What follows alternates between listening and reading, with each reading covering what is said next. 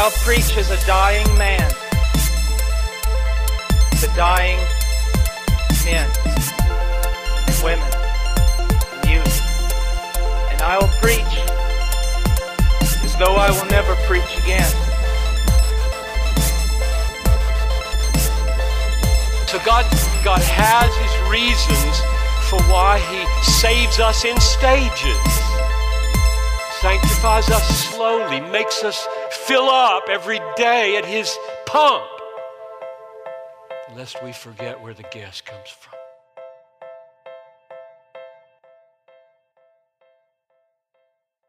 Welcome back to Follow Me to Heaven with Jonathan Romero. Um, so this is going to be the premiere. This is the premiere. Uh, welcome back, everybody. I hope you guys had a good break, but now we are back and we're going to be doing Colossians. So this will be the second season of the first episode of Follow Me to Heaven, and this is Follow Me Through Colossians.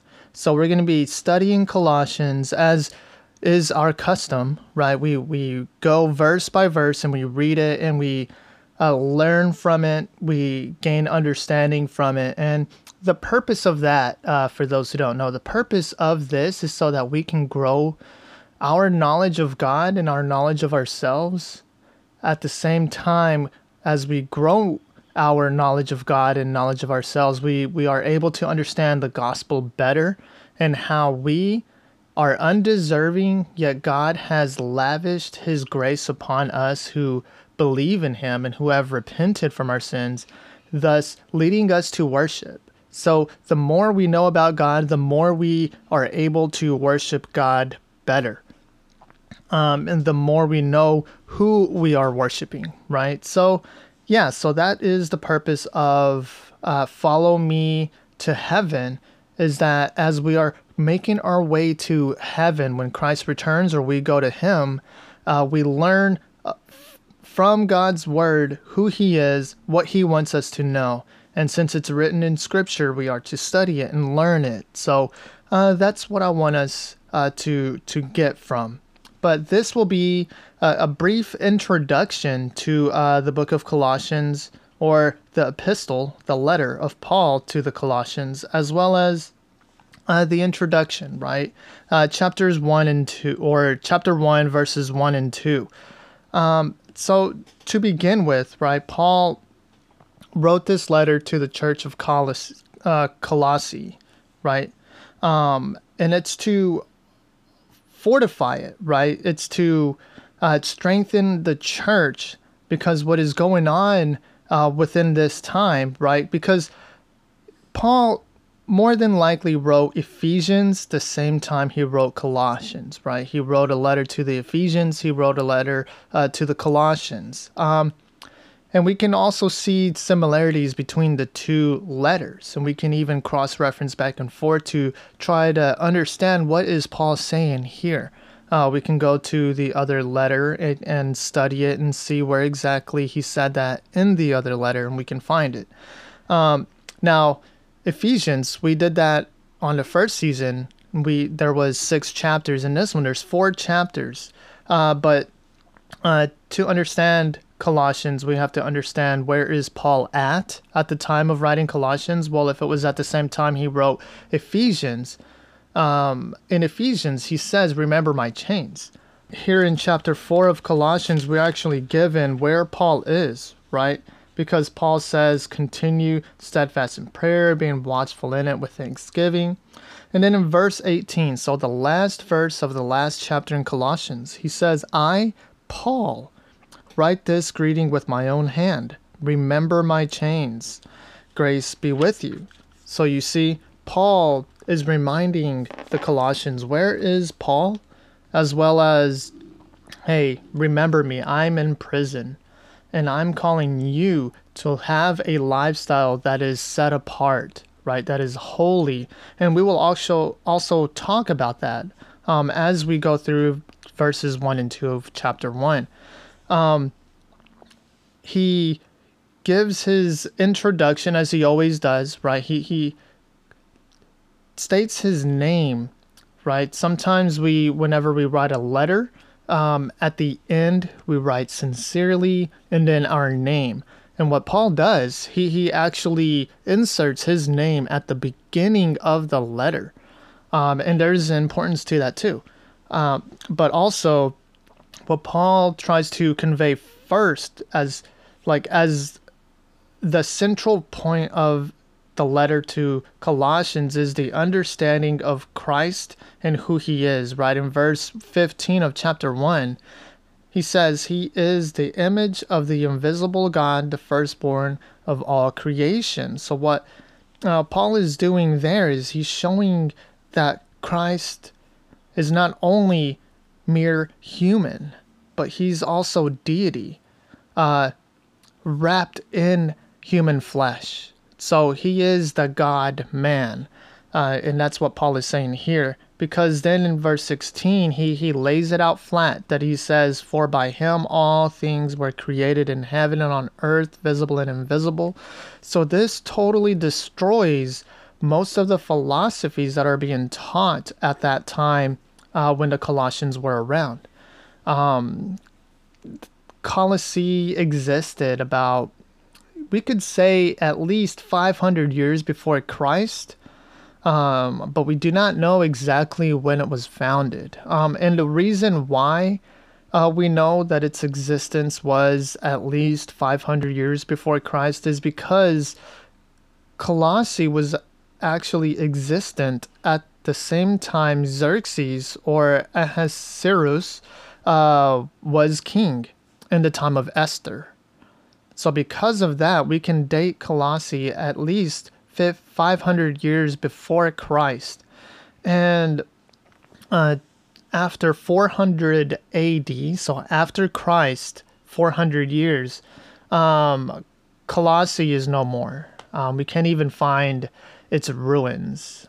But even so, Colossae speaks to us today, uh, since God preserved it in His Word. So God wants us to know what is being said here because there is truth in it, right? First Timothy 3:16 we are told that all scripture is God breathed, right? All scripture is breathed out by God and it's profitable for teaching, for rebuke, for understanding, right? For training in righteousness. So we are studying God's word uh, so that we can grow and gain a knowledge of Him. And, that's what we are called to do as Christians, if you are one, right? If you are a professing Christian who has repented from their sins and put their faith in Christ, uh, this should be exciting. This should be something we look forward to. I can't wait to wake up tomorrow to study God's Word. I can't wait to study the words that are alive and sharper than any two edged sword. Uh, that should be our attitude as we read God's Word. Um, another thing about uh, the book of Colossians or the uh, Colossae, right? The, the, the city, the place um, that it was about 100 miles from Ephesus, which is pretty interesting. Um, and we see in verse 7 of chapter 1 in Colossians, right, that Paul states how he has gained a knowledge of the Colossians, right? It says, just as you learned it from Epaphras, our beloved, faithful servant. He is a faithful minister of Christ on your behalf and has made made known to us, right? Paul is writing, and when he says us, who else is there with him? Well, we know according to this letter, Timothy is with Paul. And he says, and has made known to us your love in the Spirit. So Epaphras is one who actually brought word to Paul about the Christians who are in Colossae.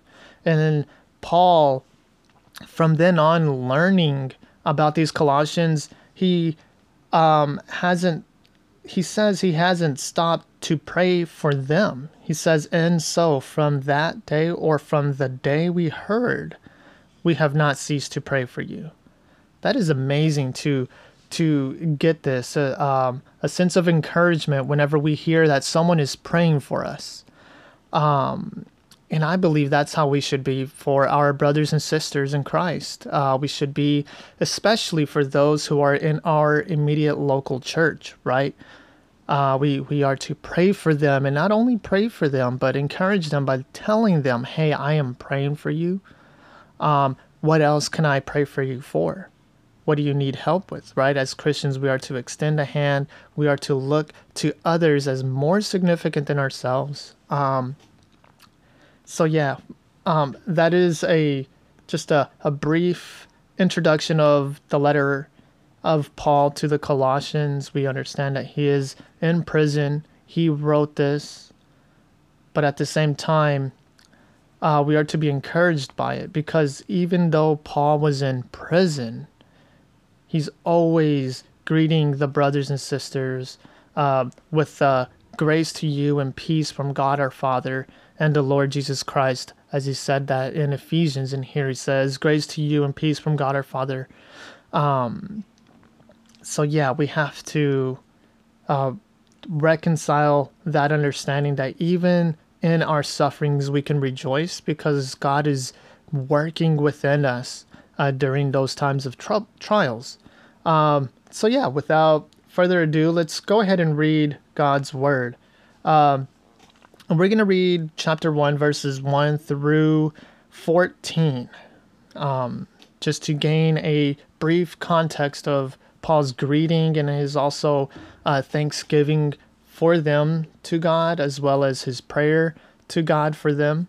Uh, so it says this in God's word it says, Paul, an apostle of Christ Jesus by the will of God, and Timothy, our brother to the saints and faithful brothers of in Christ at Colossae. Grace to you and peace from God our Father. We always thank God, the Father of our Lord Jesus Christ, when we pray for you, since we heard of your faith in Christ Jesus and the love that you have for all the saints. Because of the hope laid up for you in heaven, of this you have heard before uh, heard before in the word of the truth, the gospel, which has come to you, as indeed in the whole world is bearing it is bearing fruit and increasing, as it also does among you, since the day you heard it and understood the grace of God in truth, just as you learned it from Epaphras, our beloved brother, a beloved fellow servant. He is a faithful minister of Christ on your behalf, and has made to us made known to us your love in the Spirit. It says, And so, from the day we heard, we have not ceased to pray for you, asking that you may be filled with the knowledge of His will in all spiritual wisdom and in, in understanding, so as to walk in a manner worthy of the Lord, fully pleasing to Him, bearing fruit in every good work and increasing in the knowledge of God May you be strengthened with all power according to his glorious might for all endurance and patience with joy, giving thanks to the Father who has qualified you to share in the inheritance of the saints in light. He has delivered us from the domain of darkness and transferred us to the kingdom of his beloved Son, in whom we have redemption for the forgiveness of sins. And we're going to stop there. So, so yeah, back we're going to uh, the beginning. So we're going to look at verse one more deeply, and it says, "Paul, an apostle of Christ Jesus, by the will of God, and Timothy, our brother." Right. So again, we learned in the book of Ephesians or the letter of Paul to the Ephesians. Um, Paul has the same style of introduction. Uh, he begins with who is writing this letter, right? Who's this letter from? And here we see that it's from Paul, right? It's a typical typical introduction for Paul to begin a letter written like that by him. Uh, but this is for a good reason. We have to understand this is for a good reason to let his readers know who is writing. Because after we get this understanding that it's coming from Paul, well, what is Paul according to Christ, Paul is an apostle. And we get that as well in his letter. He says, Paul, an apostle of Christ Jesus. So not only is this Paul who is writing this letter, but this is the Paul, the apostle Paul of Christ Jesus. And Christ Jesus is the central point of Christianity. That's why we are called Christians, right? We are Christ followers or followers of Christ. And here, by Paul saying an apostle of Christ Jesus, he's basically making a making his point that he has authority and what he is about to say is vitally important and needs to be known. Right? Because he says, Paul, an apostle of Christ Jesus. And, and not only is he an apostle of Christ Jesus, but right after that, we see who has appointed him apostle of Christ Jesus, right? He did not appoint himself, nor did any other person appoint him to be an apostle of Christ other than by the will of God. Paul, an apostle of Christ Jesus, by the will of God. It was God's purpose to make Paul an apostle of Christ Jesus. That's what's being said here, and that's what Paul is trying to convey uh, to his readers so that we who are reading Colossians, as well as the immediate receivers of this letter, who are the Colossians, understand that Paul was made an apostle of Christ Jesus by God's will. It wasn't Paul's will. Actually, Paul persecuted the church of Christ, and Jesus stopped him in his place transformed him, changed him, and now he is made he is made an ambassador of Christ.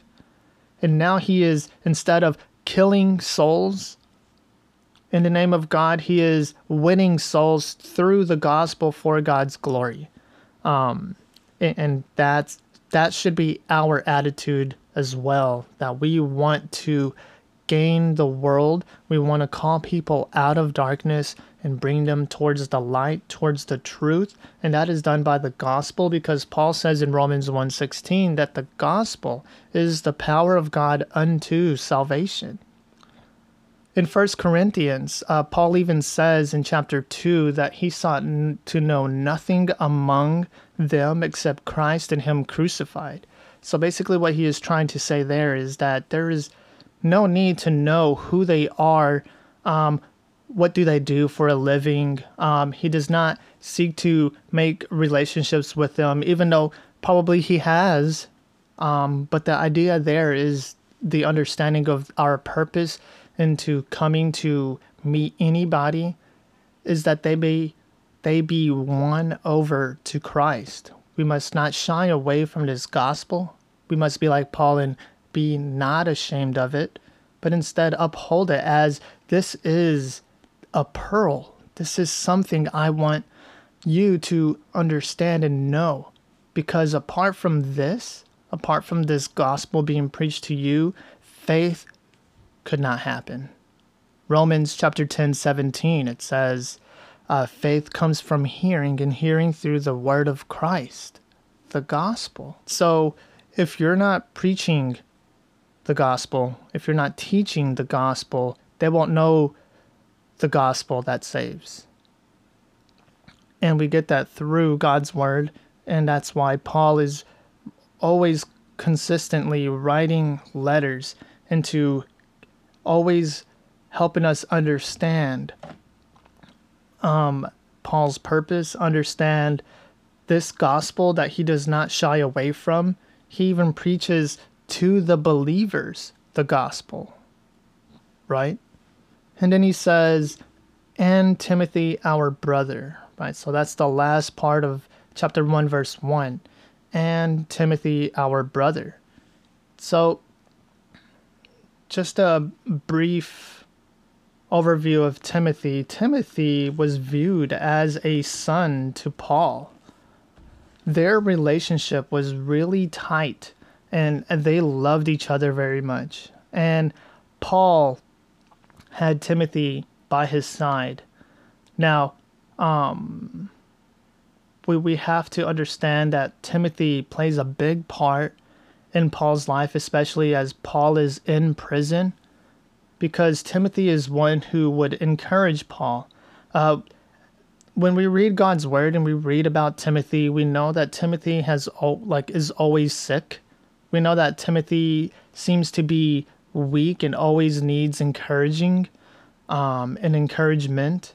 Uh, we read in First Timothy about uh, that Paul writes to Timothy and says, "Do not shy away from this.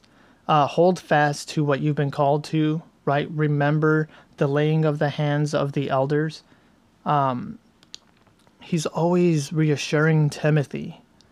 But Timothy plays a big role in Paul's life because Timothy was a brother to Paul as well.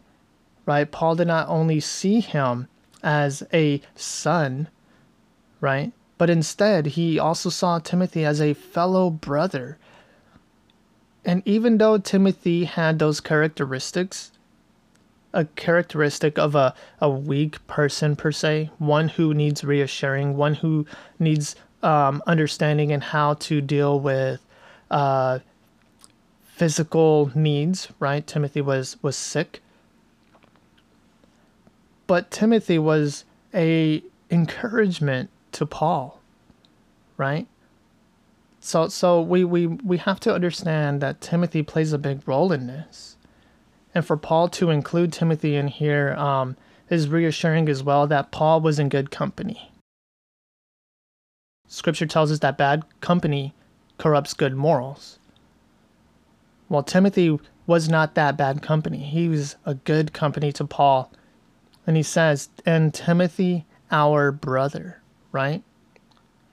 Yes, in other places of Scripture, we see that Timothy is mentioned uh, as a son to Paul, but here, Paul mentions his uh, brotherhood towards Timothy, right? The, the Paul and Timothy relationship as brothers. And this is all because of Christ and what he has done for us. And for us as believers, we have to understand we are now brothers and sisters in Christ. We are united by the same blood of Christ. And because of that, we should have a love for each other that is like no other. Uh, we should be wanting to help and wanting to encourage others, right? Some are given the gift of encouragement. And I would say if you are one of those, um, use that. Use that to encourage your brothers. Use that to encourage your pastors, uh, your elders of the church. If you have more than one elder in the church, I would say use that to encourage uh, the body. Uh, God has given each and every one of us a gift or gifts to use for His glory and for the advancement of His kingdom. And I would say if you haven't found that, I would get together with your elders of the church and, and find out how can you uh, figure out what is your gift. And I would also input that your desire, right? As we come to Christ, as Christ saves us, gives us a new heart, our desires have changed. And as our desires change, we have desires to want to help, a desire that we want to, uh, we, we desire to help this time of need, right? When whoever needs help with anything, right? Are you a giver? Are you one who is consistently in prayer and praying for others? Uh, uh, that would be an encouragement, right?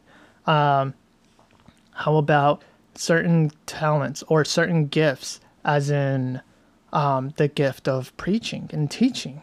How about uh, the gift of taking care of little ones? Uh, the gift of patience, right? That you can have patience and take care of those babies who are con- constantly crying and, and always in need of help. Uh, um, do, are you excited to want to do something like that? I, I would say reach out to your elders and, and see where uh, they would be able to put you to see if that is exactly where God wants you. Right? I would say um, try to exercise uh, those gifts.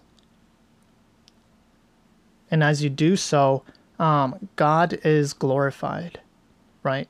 We, we must understand that we are brothers and sisters in Christ towards each other, and we should love each other. And the best way we do that is to help each other however way we can help, right? So, verse 1 was Paul, an apostle of Christ Jesus, by the will of God, and Timothy, our brother. Verse 2 to the saints and faithful brothers in Christ at Coloss- Colossae, right? So, who is this letter to now, right? So, we, we got this understanding that who is it by, and it's by Paul, but not just any Paul, Paul the apostle, apostle of Christ Jesus. And not only that, but the one who was appointed by God Himself. And then it says in verse 2 to the saints, right? So now we are uh, narrowing, narrowing down who this letter is for. It's to the Christians, to the saints, and that the, the Greek word is hagios, which means sacred or holy, right? And holy means set apart. Um, it is saints is often used to label one as separated by God to his service. And then it says, and faithful brothers. So not only the saints, but the same saints are the faithful brothers, right? Faithful brothers. And how is that so? I would say our love for Christ is shown through our love for one another, right? God calls us to love Him and love others, right? Love your neighbor as yourself. Love God with all your heart, soul, mind, and strength. To the saints and faithful brothers, and now he narrows it down even more in Christ, right? So we have to understand that these saints and these faithful brothers are that because of Christ. They're in Christ, hidden in Christ. And then he if he needs to narrow it down even more, he says at Colossae. So there you go, right? We have to understand the context of this letter. Why is this why is this letter being written the way it is? What it's what is its immediate context? Its context is that this letter was written to uh, the faithful saints and brothers in Christ at Colossae. That is who this letter was written to. We have to understand that before we start applying this letter to us. Uh, we have to understand uh, the reasoning behind uh, any writer writing any book of the Bible and why they are writing it. Then it says, Grace to you and peace from God our Father, right? Some manuscripts has and our Lord Jesus Christ, others do not. Um, but both would be true. Grace to you and peace from God our Father. That is the source from where we get grace from. That is the source where we get our peace from. We get grace from God our Father. We get peace from God our Father right? Romans chapter 5, verse 1, we are given, therefore, being justified by faith, we have peace with God. We have peace with God when we are in Christ, when we have turned from our sins, we've repented from our sins, asked God for forgiveness, and, and put our trust in Jesus Christ, right? We believe in Him, believe in the one in whom He has sent, Jesus Christ. He is the one in whom we put our hope in. And this hope is not dead. And the reason why that hope is not dead is because Christ not only died for us, but he rose from the grave after three days being in the grave. He rose from the grave and he has ascended and he has assumed his rightful throne. He is King of kings and the Lord of lords, and that is in whom we put our trust in. The one who is alive now while God is making all his enemies a footstool for his feet. And the last enemy is death. So we can trust in that and we could put our hope in him because he is the one who conquered the grave, right? Death could not get a hold of him. And the reason why is because he was the sinless one of God. He was sinless, he was the God man. Therefore, him dying a sinful death, yet being sinless, there was no reason for him to remain dead. Um, no just reason, right? Because we understand that because of our sins, for the wages of sin is death. If Christ did not sin, the wage given to him would not be death, right? It would be life. And that's why we can find eternal life in Christ. Uh, he is the one who is the life giver. He says he is the bread of life. He says he is the living water. Whoever comes to me will never thirst. Whoever believes in me will never hunger. Or I got that backwards. Whoever believes in me will never thirst. Whoever comes to me will never hunger. So I would say, come to Christ. This Jesus, the one who stepped into his own creation, right? God stepping into his own creation. In Matthew, we are told that the reason why he is given his name, or uh, he was given his name, Jesus, is because he would save his people from their sins. Now, I would ask you, are you one of God's people? Are you one of Christ? Are, have you repented from your sins and put your faith in Christ? Put your trust in Christ. Right? Do not trust in yourself to save yourself because you cannot do that. We cannot do that. Only God can save us. Um, in the first season, follow me through Ephesians. We we see in Ephesians, in the book of Ephesians, we see there. I, I talked about that, but talked about the understanding of, but God, being rich in mercy, has made us alive. God did that. He made us alive, and we responded with repentance of our sins and our faith in Christ. That's our response to God making us alive. Once God makes us alive, when God makes us alive, He opens our hearts and our understanding of His Word. And when the Word of Christ is preached to us, it penetrates. And once it penetrates, um, our life starts reforming to the image of Christ. And that what that is what God is doing. He's making us more and more into the image of Christ. So I would say read Colossians, read it through, study it, and yeah, I believe this will be great for us uh, to learn from and to also understand another point of view of Paul, what he said in Ephesians, right? We like I said, we could cross reference between Ephesians and Colossians. We can go back and forth and find similarities, similarities between the two. But at the same time, Paul has a specific message to the Colossians and he has a specific message uh, to the church of Ephesus. So they're two different letters and they're both in God's word.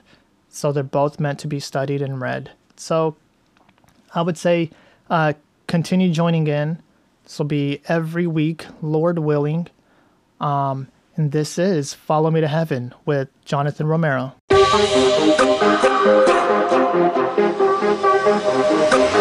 Huh.